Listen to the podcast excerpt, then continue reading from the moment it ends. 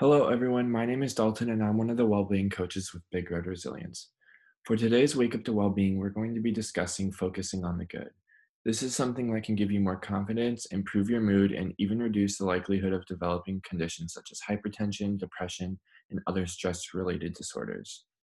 I'm back home in Minneapolis, where I'm from, and I hope that you are staying safe and healthy wherever you are learning remotely and socially distancing.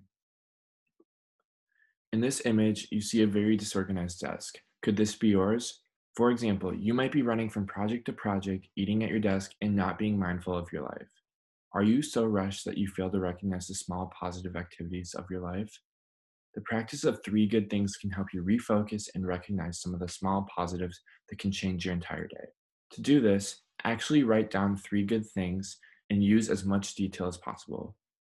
Then reflect on how it made you feel in the moment and afterward. Give an example of three positive things that have happened to you today and give three details about how the three things can help you going forward and how it made you feel. Remember to savor the good as well. Don't worry about your grammar, just get it recorded.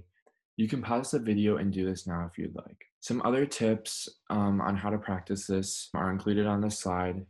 Some of them include journaling before bed, using post it notes and displaying them in your room, starting each day with a cup of coffee and self reflecting. Um, maybe on your drive home from work, which many of you might not be working at this point, but um, some other things include writing on your whiteboard or just maybe on your computer screen or something like that.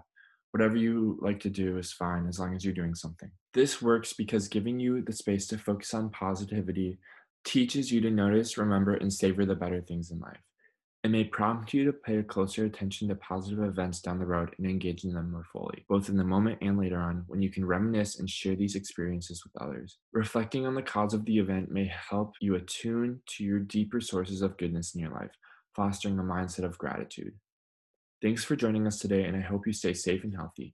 Please check out other Wake Up to Well-Beings to learn other small changes that can make big differences in your well-being.